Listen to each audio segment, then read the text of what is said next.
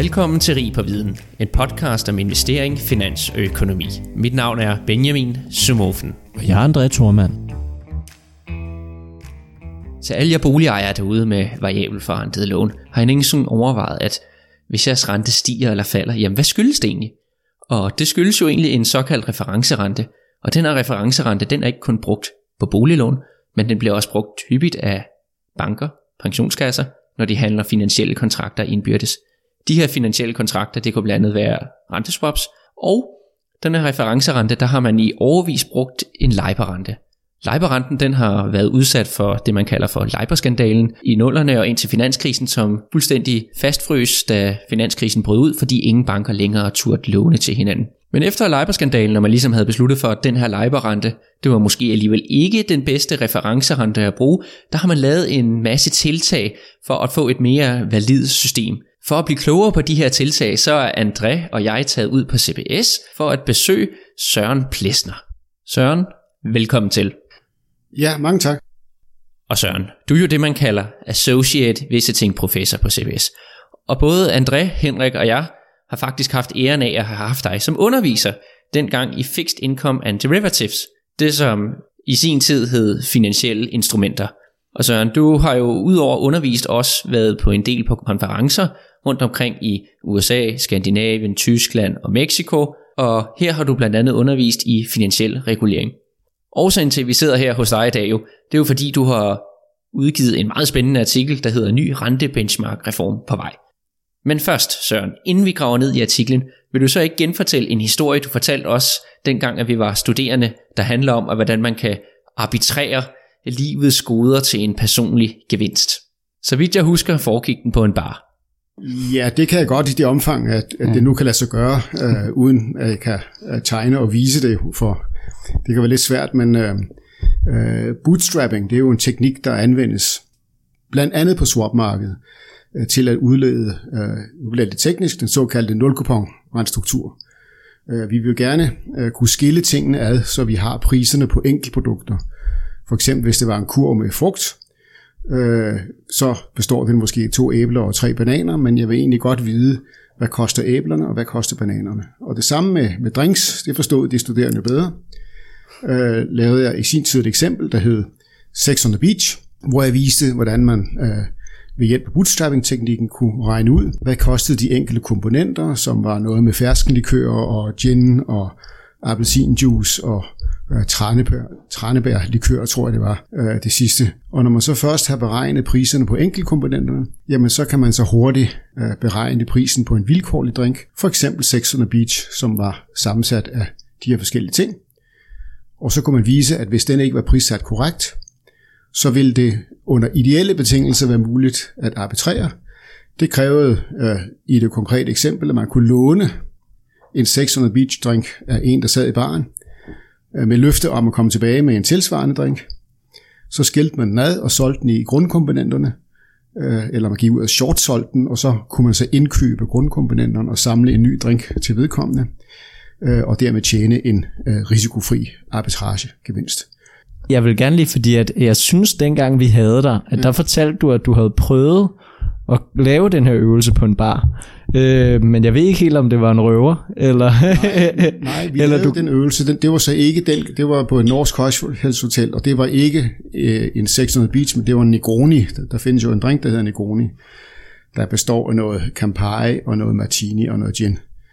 Og der lavede vi den rent faktisk, øh, men det var selvfølgelig lidt svært at overvise folk om, man skulle låne deres drink, så man kunne shortsælge den, og så komme tilbage med enkeltkomponenterne og blande en ny tilsvarende drink til vedkommende. Men det lykkedes sådan nogenlunde, og det hjalp jo lidt, at det var sent på aftenen, og man havde fået en smule øh, at drikke.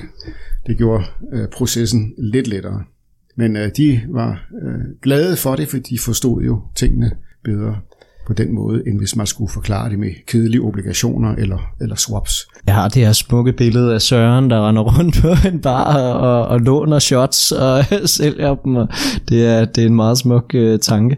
Hvad hedder det? Jeg tror, inden vi dykker for dybt ned i swaps, øh, fordi det, det er jo også lidt noget andet, vi skal, vi skal tale i dag, øh, om i dag, så vil jeg egentlig gerne øh, måske have, at øh, hvis du prøver bare lidt at fortælle lidt om dig selv, Søren. Jeg ved, du har jo lavet en hel masse øh, ting, øh, andre end at undervise her på CBS, så kan vi ikke lige få sådan et run-through, hvad du har været igennem i, i din karriere?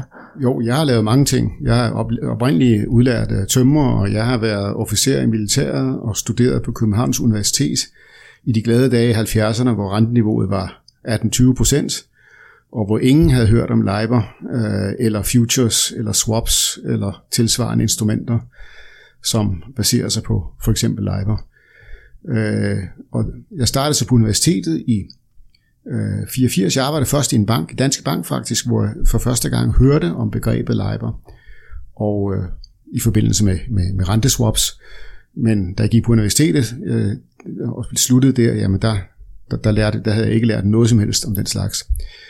Øh, så arbejdede jeg først nogle år, øh, 10-11 år i SimCorp, softwarehuset, men hvor jeg hovedsageligt beskæftigede mig med undervisning af firmaets kunder i obligationsteori og derivater og den slags ting, selvfølgelig for at stimulere efterspørgsel efter øh, SimCorps analysesystemer og, øh, og kapitalforvaltningssystemer og den slags ting.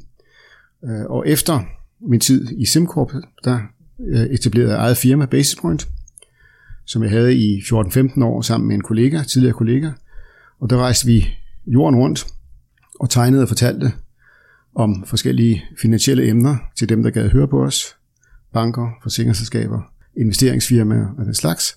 Og så siden øh, 2012 har jeg været her på CBS, først som ekstern lektor, siden som lektor og nu som postdoc, øh, hvor jeg så sidder nu på 8. år øh, her i CBS og underviser kalmærkstuderende i for eksempel obligationsteori, derivater, investeringsteori og den slags ting. Jamen øh, ja, øh, igen, det er jo sådan, mange af de andre, vi har haft med, de har jo kun været på universitetet, så det er jo fantastisk at have en, der har været alle mulige andre steder også. For at springe lidt, så, øh, så har vi jo allerede talt om det her Leiber, og vi har også læst øh, et papir eller en artikel, du har skrevet i Finansinvest, som vi kommer til at dykke lidt dybere ned i øh, løbende. Men, øh, men kan vi ikke måske få, få lidt styr på de her begreber, for der er både noget, der hedder Leiber og Kyber og EURIBOR og alt sådan noget. Så kan vi ikke prøve at tage sådan en, hvad er Leiber, og, og hvordan adskiller den sig fra nogle af alle de her andre renter, som man har? Okay, jo. Generelt taler man om IBOR eller ex-IBOR-renter, som er såkaldte interbankrenter. Hvis det hedder LIBOR, L'et står for London, og øh, C'et står for Copenhagen, og, øh, og du har øh, TIBOR i Tokyo, for Tokyo Interbank Offered Rate, så du har så bynavnet øh, foran. I eurozonen har vi Euribor, øh, og IBOR står for Interbank Offered Rate, og det vil sige, det er en interbankrente, det er den rente, som banker, ja, nu skal man passe på, øh, man siger, øh, i princippet tror, at de kan låne til hos en anden bank. Øh, så det er jo i virkeligheden en fiktiv rente, men det er så tanken, at det skal være den rente, som, som banker kan låne penge på usikrede vilkår, altså uden at stille sikkerheder. Øh, hvad kan de så låne til på 3 måneders sigt, på 6 måneders sigt, på 12 måneders sigt? Så det er de typiske løbetider, 3, 6, 12 måneder.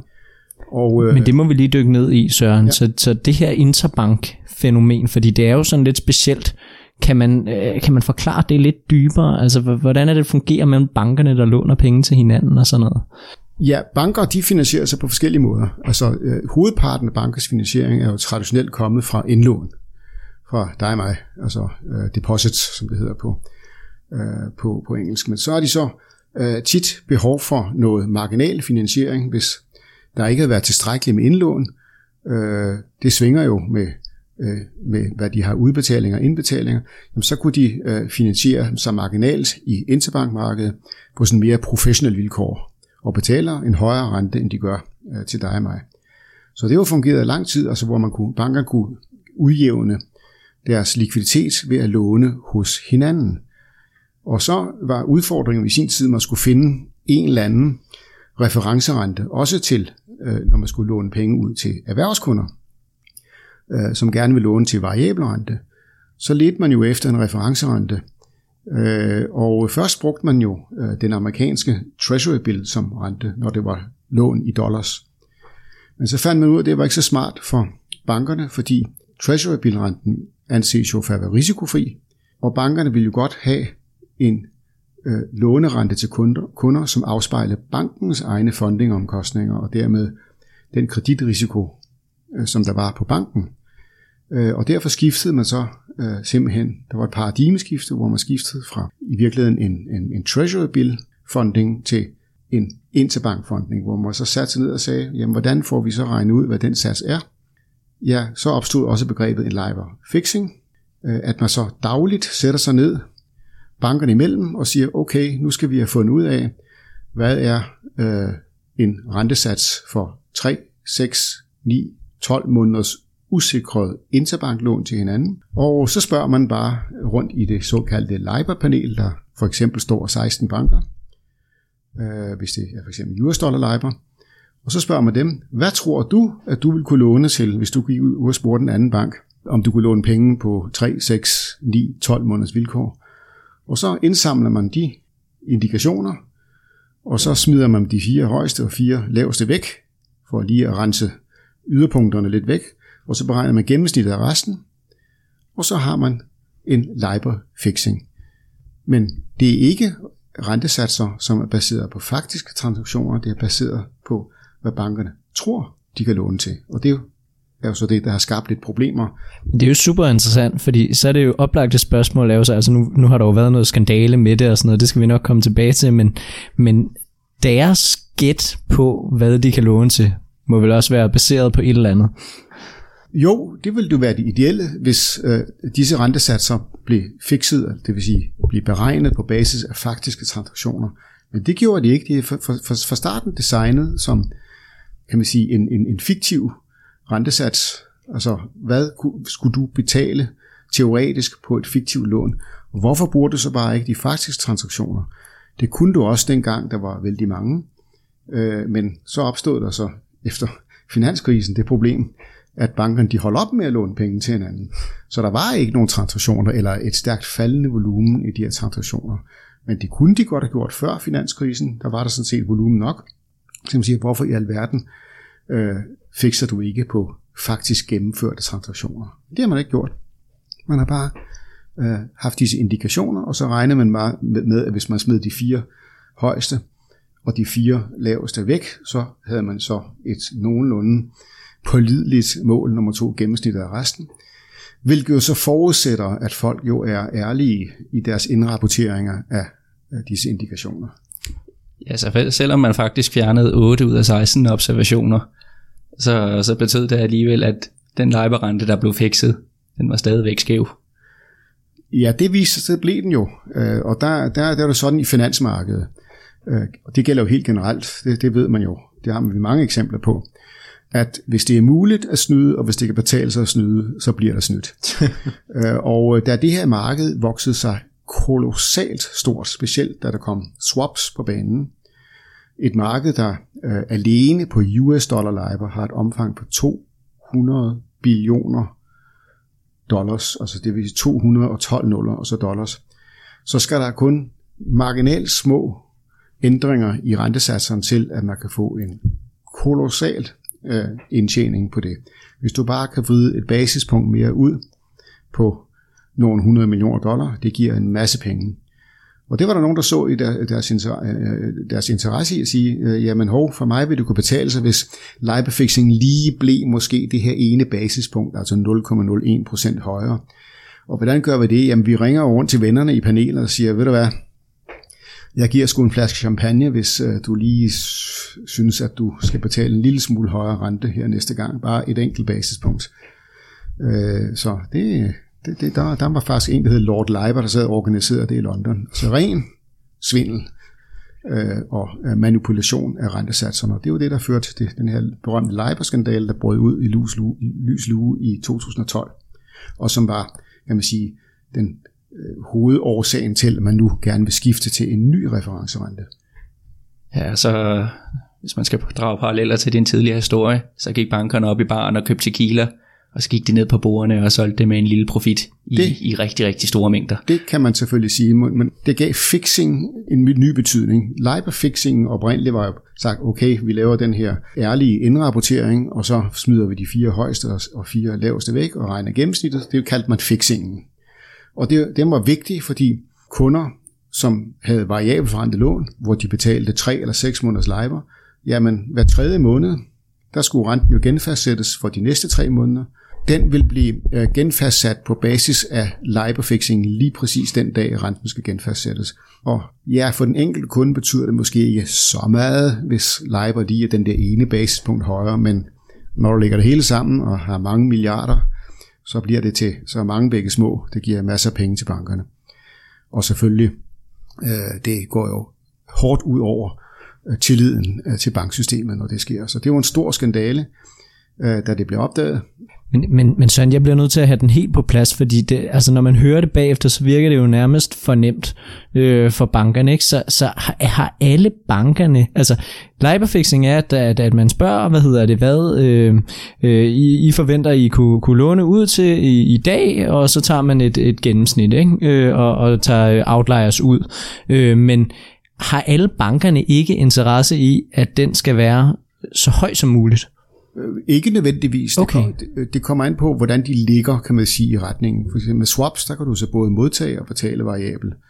Og øh, så nogle gange har du interesse i, at den er høj, nogle gange har du interesse i, at den er lav. Og øh, så siger man, hvordan, øh, jamen, jamen det var, det, problemet var, at det var et selvregulerende system. Man sagde, at det her, det kan bankerne selv regulere. Og dem, der så var ansvarlige for at indsamle budene og lave fixingen, det var British Bankers Association, altså det, der svarer til Finans Danmark i Danmark. Øh, og øh, uden at fornærme nogen, så kan man sige, at det var lidt som at sætte reven til at vogte gæs.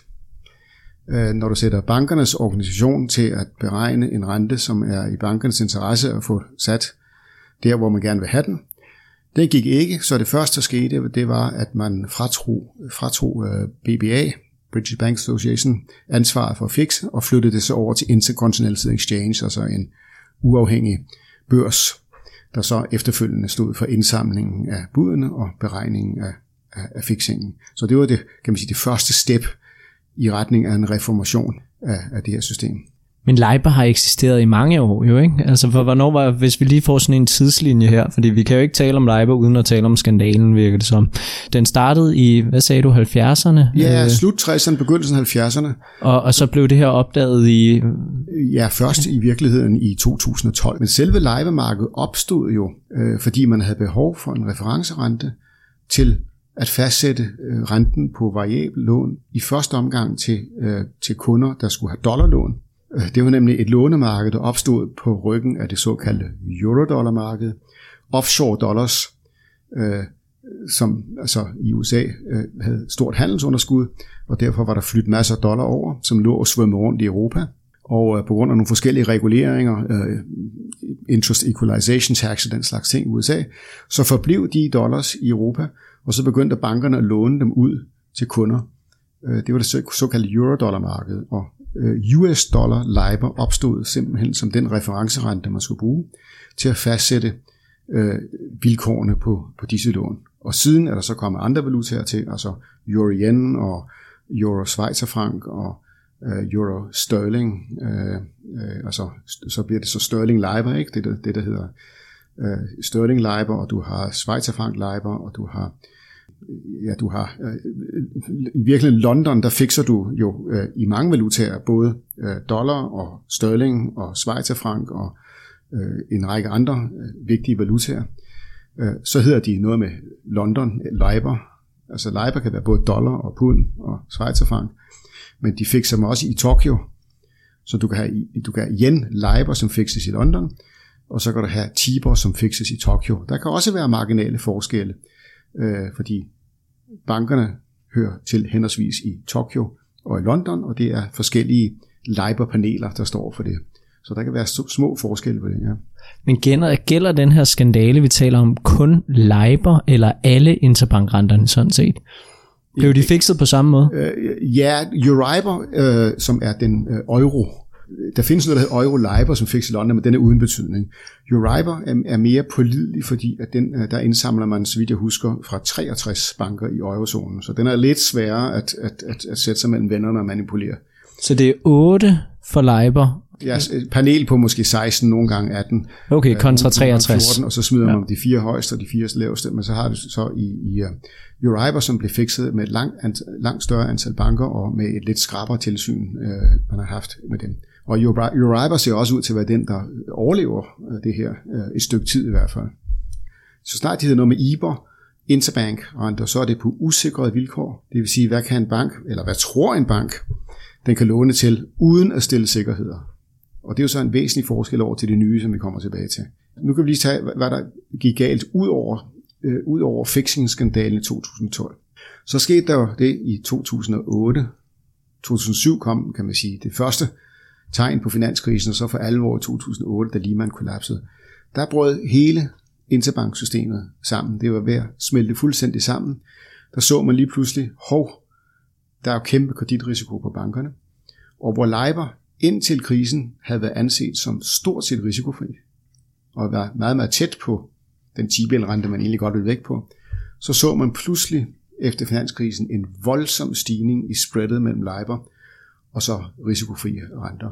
Og det gav nogle voldsomme problemer med, øh, med prissætning af forskellige typer instrumenter, swaps, floating rate notes og den slags ting, fordi man pludselig opdagede, hov, der er bestemt kreditrisiko på bankerne, og LIBOR-satsen, den afspejler jo øh, øh, den kreditrisiko, der er ved, at en bank låner til en anden. Nogle banker var jo ved at kuldsejle fuldstændig der. Så det, øh, det, var, det, det, det gav, det var, kan man sige, øh, det første søm for alvor i ligkisten til, øh, til Leiber, det var, at man lige pludselig opdagede, hov, det er jo en risikobehæftet rente, men, men det havde bankerne jo egentlig hele tiden regnet med, at den skulle være fordi de skulle bare bruge den til at regne øh, på lån til deres kunder, og så siger man, at det skal være vores cost of funds, altså det vi skal betale, plus en marginal, som banken skal tjene på. Så det vil sådan set ikke gøre noget.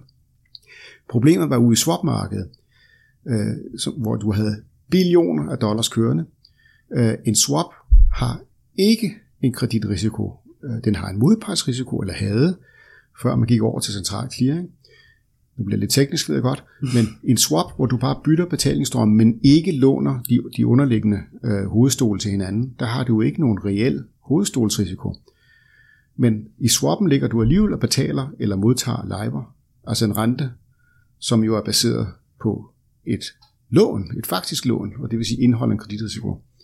Og det gav så en skævhed i øh, prisdannelsen på swaps, om at man overlave multicurve, øh, multikurve prissætning, øh, hvor man tog, hensyn til, øh, om det var 6 måneders eller 3 måneders LIBOR, og man gik over til det, der hedder OIS discounting, altså hvor man brugte en overnight rente, baseret på faktiske transaktioner, i stedet for til at diskontere swapene. Jeg ved lidt teknisk, men det er jo så for at bygge bro over til det nye, der kommer.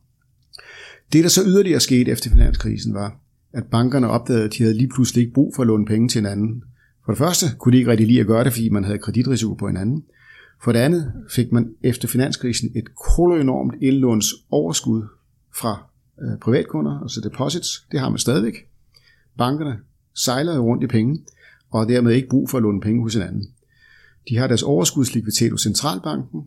Dem kan de hente hjem, og hvis de skal bruge flere, kan de også låne hos centralbanken. De låner ikke hos hinanden mere. Det betød jo selvfølgelig, at hele lejemarkedet, det, det, det svandt fuldstændig ind, omsætningen forsvandt, og det vil sige, at vi fik jo et meget mere upålideligt grundlag at få lavet de her fixinger på. Før var det, ja i forvejen kan man sige, at det var upålideligt, fordi det var manipuleret, men nu skulle man ud fra et marked, hvor der stort set ikke var nogen omsætning, sætte sig ned og prøve på ærligste vis at gætte sig til, hvad tror vi, vi skulle låne øh, betale for at låne penge hos en anden bank, hvis vi kom i den teoretiske situation, at vi skulle låne penge, hvilket dem skal vi ikke bruge, så det skal vi ikke. Så må vi jo sætte os ned og tænke, hvad tror vi, hvad tror vi, vi skulle betale. Så det har jo selvfølgelig givet et problem, yderligere problem med pålideligheden. Så svindel, og så et, øh, et, et, et, et, et skrumpet, indskrumpet marked har gjort, at vi jo pludselig måtte finde på noget andet øh, en anden referencerente. Og en referencerente har vi brug for, fordi vi har så mange instrumenter med variabel rente. Vi har samme problem i Danmark. Vi har en Kuiper, Der er omkring 200 milliarder lån, øh, realkreditlån, kajberlån, altså linket til Kajber. Og det vil sige, hvis vi ikke forestiller, at du sidder med et øh, boliglån linket til Kajber, og banken siger, jamen vi kan ikke på pålidelig vis finde ud af, hvad skal renten for de næste tre måneder være. Fordi vi har ikke noget grundlag at beregne det på, vi kan kun gætte os frem i virkeligheden. Men, men hvorfor var det, fordi vi, jeg er stadig lidt nede i, i, i Leiber-skandalen, så, så hvorfor var det, altså Hvorfor var det finanskrisen, der triggede det? Det, det, det, det, det var ikke finanskrisen, der triggede selve Leiber-skandalen. Altså, den, den ville nok være kommet alligevel, og, og der var sikkert også manipulation før. Det, det er jeg næsten sikker på, der var. Øh, man kan sige, at finanskrisen fik for alvor bare tingene frem i lyset, at man begyndte at undre sig måske mere over prissætningen. Men jeg tror, fixing-skandalerne har været der øh, lige siden, at Leiber-markedet blev så stort, som, som det var. Øh, for som sagt, øh, hvis det er muligt, og hvis det kan betale sig, så, så gør man det. Så det var, det var sådan set bare fordi, at man fik anledning til at kigge nærmere på tingene? Ja, ja. at det kom frem i lyset. Det, det, det, det, har, det har med statsgaranti været øh, manipuleret før også, men det var så først i 2012, øh, at det kom for dagens lys for alvor med den med skandal, og der var så flere banker, der var involveret der. Så vidt jeg husker, var det Barclays som den ene. Og så besluttede man så i, var det 2018, at man ville droppe Leiber? Ja, ja det var, det var, øh, det var øh, i UK, at man besluttede, man sagde, okay, nu vil FCA og deres tilsynsmyndighed der, de sagde, fra 2021 vil man ikke længere kræve af bankerne, at de skulle stille op og, og, og stille priser i Leiber. Øh, om så Leiber forsvinder, ja, det kommer jo så an på, om bankerne så alligevel på frivillig basis har tænkt sig at køre videre med det. Øh, men der er sådan en række krav, der skal opfyldes. Der er kommet noget benchmark-regulering, en forordning omkring benchmarks, der er nogle særlige krav, øh, der skal leve op til, og, og det er jeg ikke sikker på, at, at Leiber i den form her kan, kan leve op til. Og derfor siger man, vi har et ønske om at skifte, og for at hjælpe den proces i gang, så siger FCA 2021, der er der ikke længere krav om, at man skal stille op i Leiber, og øh, der er der mange banker, der vil sige, at det, det er for dyrt og for besværligt for os, og vi har ikke grundlaget for at gøre det så lader det være med at stille op, og det vil sige, at vi får ikke nogen Leiber-fixing. Så selvom du har kontrakter, der fortsat kører efter Leiber, der vil være massevis, billioner af kroner, dollars i Danmark, 200 milliarder realkreditlån, der kører efter Kuiper. De vil stadig køre øh, efter den gamle. Men, men, men hvad nu, hvis man kommer og siger, der er ikke nogen, der vil stille op, der er ikke noget krav til, at nogen skal være med i et panel. Vi kan ikke få noget pålideligt bud på, hvad skal min rente være for de næste tre måneder. Er det bare et rent lottospil. Derfor har man måttet indføre nogle regler øh, omkring øh, fallbacks, men der bliver med sikkerhed ballade, øh, fordi der er så mange udstående lån, der fikses efter de her gamle renter, at hvis de pludselig forsvinder, og så siger man, nå, nu fikser vi så med en anden rente i stedet for, øh, og så opdager han, ja, hov, øh, jamen bliver jeg nu snydt, øh, fordi hvis det havde været den gamle rente, havde havde betalt det her, nu kommer du med en ny og lægger så et, et fiktivt spread ovenpå som vi beregner som et gennemsnit af, hvad spreadet har været mellem øh, den risikofri rente og Kuiper eller Leiber, eller hvad det måtte være over de sidste tre måneder, øh, så giver det en masse ballade. Øh, folk siger, hov, jeg kommer til at betale 10 basispunkter for meget på mit 100 millioner kroners lån. Der kan komme masser af slagsmål ud af det. Så det skal, det skal være meget veldokumenteret, i hvert fald på nye lån. Hvad er der af fallback-muligheder? Og så eksisterende lån må vi jo så forfandle os til rette men altså det jeg kan høre, du begynder at sige nu, det er, at vi begynder egentlig at bevæge os mod en transaktionsbaseret model. Kan jeg høre, ja. hvor du siger, at vi skal ja. fikse renterne efter deciderede transaktioner. Men var det ikke her, vi startede dengang med T-bills, som vi prøvede at udfase, og nu går vi tilbage jo. i noget lignende igen? Jo, præcis. Er, er det bare back to scratch nu? Øh, nej, det, det, det er det jo så ikke helt. Jamen, det er jo ikke en T-bill-rente, men en, en anden form for en typisk overnight-renter. De, her forskellige, de forskellige lande har forskellige øh, reformbestræbelser i gang.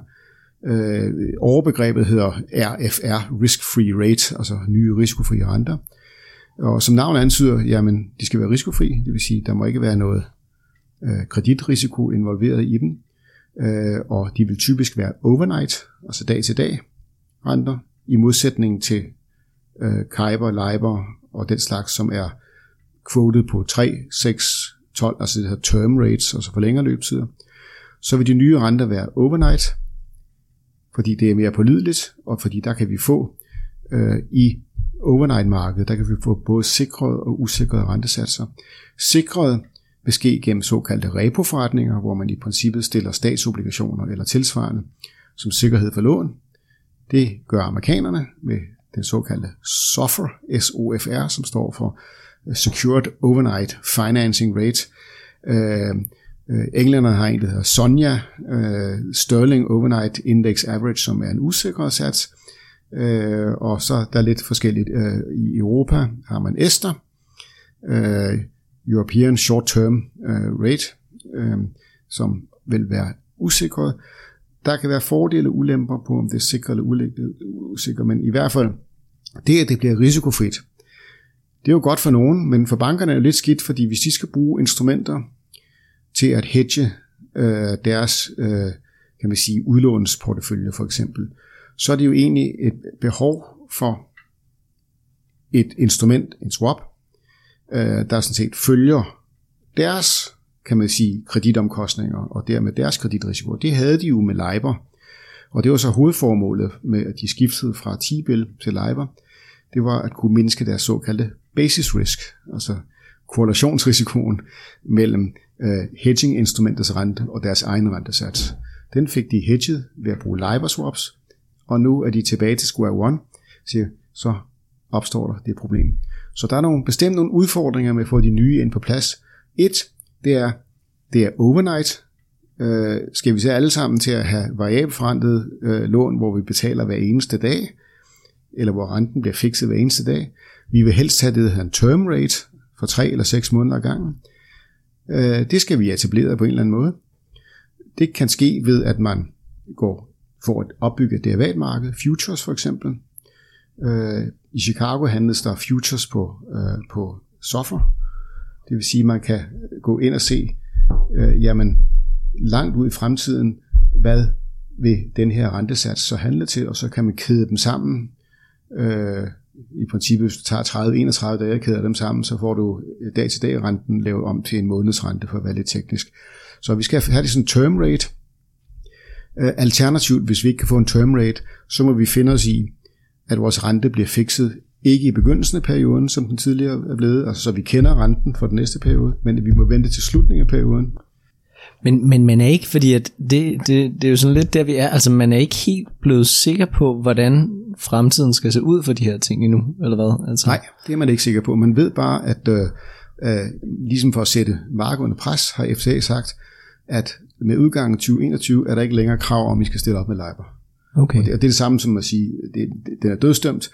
Hvor længe det så tager, øh, før den er faset ud, det ved vi ikke. Euribor, den vil nok leve noget længere tid, altså den europæiske version. Men man har altså øh, Ester på plads som en fallback-mulighed. Og den er så kun tænkt i første omgang som en fallback-mulighed, fordi det er så tanken, Euribor kan bare fortsætte. Bankerne skal stadig stille. Øh, øh, disse renter, øh, selvfølgelig under efterlevelse af det, der hedder benchmark-reguleringen, altså benchmark-forordningen, der er nogle krav, øh, den skal leve op til, ikke? blandt andet være baseret på faktiske transaktioner. Men, men der er ikke nogen, altså, fordi så er det så den her Ester, der skal tage over, sådan set. Øh, ja, det er jo så, øh, det er jo, det er jo så øh, en, der ligger, øh, som vil blive faset ind gradvist, men i lang, lang tid fremover, øh, jamen der er jo simpelthen så mange kontrakter, lån og swaps udstående, der følger Euribor i dag. Det vil tage meget lang tid at få faset dem ud. Øh, og jeg er ikke så bekymret for Euribor, den er, den er, den er sådan mere pålidelig, men nogle af de andre, for eksempel Sterling LIBOR og øh, US dollar LIBOR, jamen der klør mig så lidt i nakken og siger, hvad skal vi nu gøre?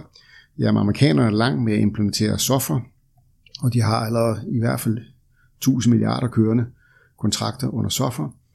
Øh, men så er de allerede ved at overveje, skal vi nu også introducere en ny interbankrente i øh, USA, der hedder Ameribor. Amerikanere har aldrig haft deres egen interbankrente. Det der hedder US dollar LIBOR, som er fikset i London.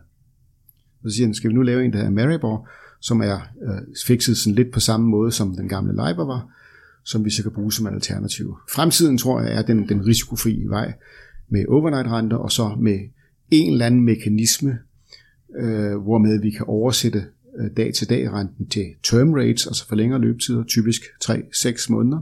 Det er det, vi skal bruge på for eksempel øh, det, der i dag hedder Kyber realkreditlån. Ikke?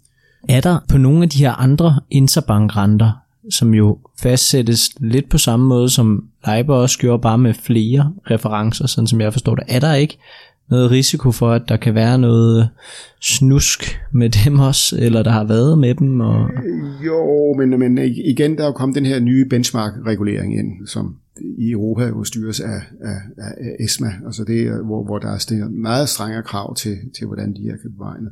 Så det bliver selvfølgelig meget svært. Blandt andet, at der skal være en neutral øh, instans, som vi også har i Danmark nu. Det er jo ikke længere øh, Finans Danmark, altså det der i Danmark svarer til British Bank Association, der fikser dem her. Øh, det er nu en øh, neutral virksomhed. Øh, jeg glemte lige navnet på den, men som tager sig af, af disse fixinger her. Ikke? Så der, der, det er jo sådan nogle krav, der ligger i benchmark-reguleringen, at, øh, at, øh, at der, det, det skal, hvis det skal ske, så skal det være øh, mere pålideligt. Ikke? Men det ideelle er jo selvfølgelig, at vi baserer det ikke på fiktive transaktioner, men på faktiske transaktioner. Øh, og for at få tilstrækkelig volumen i det, er vi nødt til at kigge på overnight-markedet. Det er det eneste, der er volumen nok i til at gøre det med. Og så skal vi så gå for overnight. Altså i princippet er alle lange renter, det er jo bare øh, øh et, et, et, et, et gennemsnit af de forventede fremtidige renter, kan man sige, ikke? eller af forward-renterne. Og det, det vil jo så blive afspejlet i, i øh, derivatmarkederne, hvor hvis du får et likvidt marked for, øh, for, for, for software swaps, eller for øh, ester swaps, eller et eller andet, altså hvor man bytter den her overnight rente mod en fast rente øh, over 3 eller 6 eller 12 måneder, så får du et pålideligt prissætningsværktøj, hvor du kan sige til dine kunder, at hver tredje måned, når vi fikser, så går vi ud og ser den dag, hvad er tre måneders ester swap renten, eller hvad den nu må hedde, Dester swap renten, eller hvad den må hedde, og så bruger vi den som basis for prissætning af for sætte renten for næste renteperiode. Og så er der altså lige det, at den jo ikke afspejler bankens koster funds, så dem skal vi lige lægge oveni. Og så skal vi ud og regne et eller andet spread, det er jo det, der er lidt kompliceret, at lægge det oveni, plus dit tillæg derudover. Altså, du skal betale bankens koster funds, som jo ligger højere end Ester. Øh, og så skal du derudover betale øh, et spread, som banken skal tjene på, eller som afspejler kundens kreditrisiko. Jo, ikke? Øh, og bankerne har jo sådan set allerede i dag udviklet nogle alternativer til Kuiper. For eksempel Danske Bank har den der Danske Borg. Danske Borg. Borg BOR. Øh, Danske Bank Offered Rate. Ikke? Det er jo baseret på deres egne udlånsrenter. Altså ikke noget med markeds, eller det er ikke noget med fixing af, hvad andre banker gør. Sydbank har det tilsvarende, og Nordea har også tilsvarende øh, altså nogle internt fastsat ud fra deres egne øh, finansiering. Som Hvad bruger man så dem til? Den bruger de til at fastlægge, den bruger de selvfølgelig internt til at fastlægge øh, øh, rentevilkår på, for bankens kunder, ikke? altså kun for bankens kunder. Øh, og, og det vil sige, at hvis du er kunde i den her bank, der har en højere borg, så kommer du til at betale højere rente til dem, fordi den bank har højere finansieringsomkostninger end den anden bank. Altså du skal betale bankens koster fonds plus et tillæg du skal betale for bankens kreditrisiko og din egen kreditrisiko oveni. Jeg har lige et, et sidste spørgsmål. Ja. Nu skrev du den her artikel i, i 2019, ikke? tror jeg her sidste år. Hvad er der, er der sket noget siden, øh, som er værd at lægge mærke til, eller står vi stadig lidt i sådan et øh, stampe, hvor vi ved, det slutter? Og... Vi står midt i, øh, øh, i processen stadigvæk. I Danmark er der ikke sket frygtelig meget. Uh, internationalt har vi så fået uh, uh, nogle af uh, børserne, for eksempel uh, Chicago Mercantile Exchange og nogle af clearinghusen, er gået over til at bruge de nye risk-free rates øh, til beregning af margin øh, øh, forrentning og den slags ting. Så, så, de, så de har her, altså vi husker her i oktober, skiftet de over øh, til at bruge øh, disse nye renter, så da, processen er i gang, men der er lang vej igen, fordi der er så forbandet mange udstående. ISTA har jo lavet et sæt regler for, hvordan vi kan øh, håndtere det her, blandt andet med fallbacks, hvis det viser sig, hov, nu skal vi de næste 28 år have fastsat de variable ben efter en, en rente, som ikke længere eksisterer. Hvad gør vi ved det? Jamen der har de jo så udarbejdet regler for fallbacks, hvordan øh, kan du gå ind og så gå tilbage og tage et gennemsnit af de her øh, risikofri renter eller et eller andet. Altså der er nogle regler for, hvordan øh, kan du så gøre det. Jeg er mere bekymret over for lånemarkedet, fordi lån er meget mere kompliceret. Der er jo alle mulige covenants og den slags i lån, øh, der gør, at vi kan få nogle komplikationer, øh, hvis man begynder at få usikkerhed omkring, hvordan renterne skal genfastsættes. Søren, jeg har lige korte tillægsspørgsmål, som mange af lytterne sikkert er interesseret i. Hvad tænker du egentlig omkring alle de negative renter, der er derude i verden lige nu? Ja, det er jo ekstremt svært at sige. Jeg har jo spået længe, at nu må renterne snart stige. Og det har de amerikanske centralbank-guvernører jo også, altså hele det der board, de har. De laver det, der hedder dot plot, hvor man spørger dem, øh, okay, hvis du kigger en måned frem, og seks måneder frem, og et år frem, hvor, hvor regner I så med, at Fed Funds renten ligger? Og så plotter man dem ind, og hvis man går tilbage nogle år og kigger på, hvor de troede, de lå, så ligger de milevidt over, hvor de ligger i dag. Så ikke engang centralbankcheferne ved, hvor de her renter lander. Så jeg vil ikke engang prøve at gætte på det. Jeg plejer at sige, okay, hvis min nabo, jeg, jeg har tit naboer og venner, der kommer og spørger mig, Søren, du er finansekspert, ikke? og de har jo, de har jo F1-lån og alt det her. Så kommer de og spørger, Søren, stiger renten? Ja, siger jeg. Og så går der noget tid, så kommer de tilbage og siger, jamen, øh, hvornår og meget? Jamen, det ved jeg ikke. men jeg ved, de stiger en eller anden dag. Øh, det er det eneste, jeg kan sige, øh, at vil ske, men det er vanvittigt svært at spå om det her. Men, men bliver det værre, før det bliver bedre, var jeg lige ved at sige? Øh, ja, det, kan det blive lavere? Det, det, det, det, sidste år sagde jeg, nu kan det ikke gå lavere. Det sagde jeg også året før, og så gik det bare lavere. Øh, og, og det er svært at forestille sig, altså før eller siden kan det jo ikke gå lavere. Altså hvis renten bliver minus 3 procent, så hæver folk pengene og kører rundt med dem på en palle, på en lastvogn eller et eller andet. Men så længe, at det måske er minus en halv eller minus tre kvart, jamen hvor skal du gøre af dine penge? Du kan ikke hæve dem og lægge dem i under madrassen. Ikke hvis du har 100 millioner jo. Øh, øh, jeg, jeg ved ikke, om renten kan gå lavere, hvis vi... Det kommer an på, hvordan økonomien udvikler sig øh, fremadrettet. Vil vi blive ved med at have øh, en stagnerende økonomi? Er vi det, der hedder en øh, øh sekulær stagnation på grund af demografi, hvor øh, vi får en øh, aldrende befolkning, øh, lav efterspørgsel, for meget opsparing i virkeligheden. Det holder jo renterne nede, men jeg har jo også den teori om, at alle de penge, der bliver sprøjtet ud nu, må jo før eller siden skabe inflation, og så vil renterne pludselig som en ren ketchup-effekt styre det her. Og derfor vil jeg nok generelt anbefale folk, hvis de skulle optage et lån i deres bolig i dag, at de tager fast rente. Fordi hvor tit får du chancen til at låse en rente på 1% eller lavere fast i 30 år? Og stiger renten, så kan du klippe voldsomt af restgælden. Det er der, den store gevinst ligger. En rentestigning på 1% på 30 år i lån, der kan du klippe sådan en 15% penge af, af restgælden skattefrit. Nå, men det ligger i hvert fald op til, at, at vi, vi kan komme efter dig her i, i 2021. Ikke så meget med, hvad, hvad, hvad, hvad renten den går, men i hvert fald, så kan vi se, hvor, hvor Leiber det ender. Ja, tusind tak, tak fordi, fordi du, du lyttede med. med til Rig på Viden. Vi håber, du blev klogere og vil lytte med en anden gang. På genhør.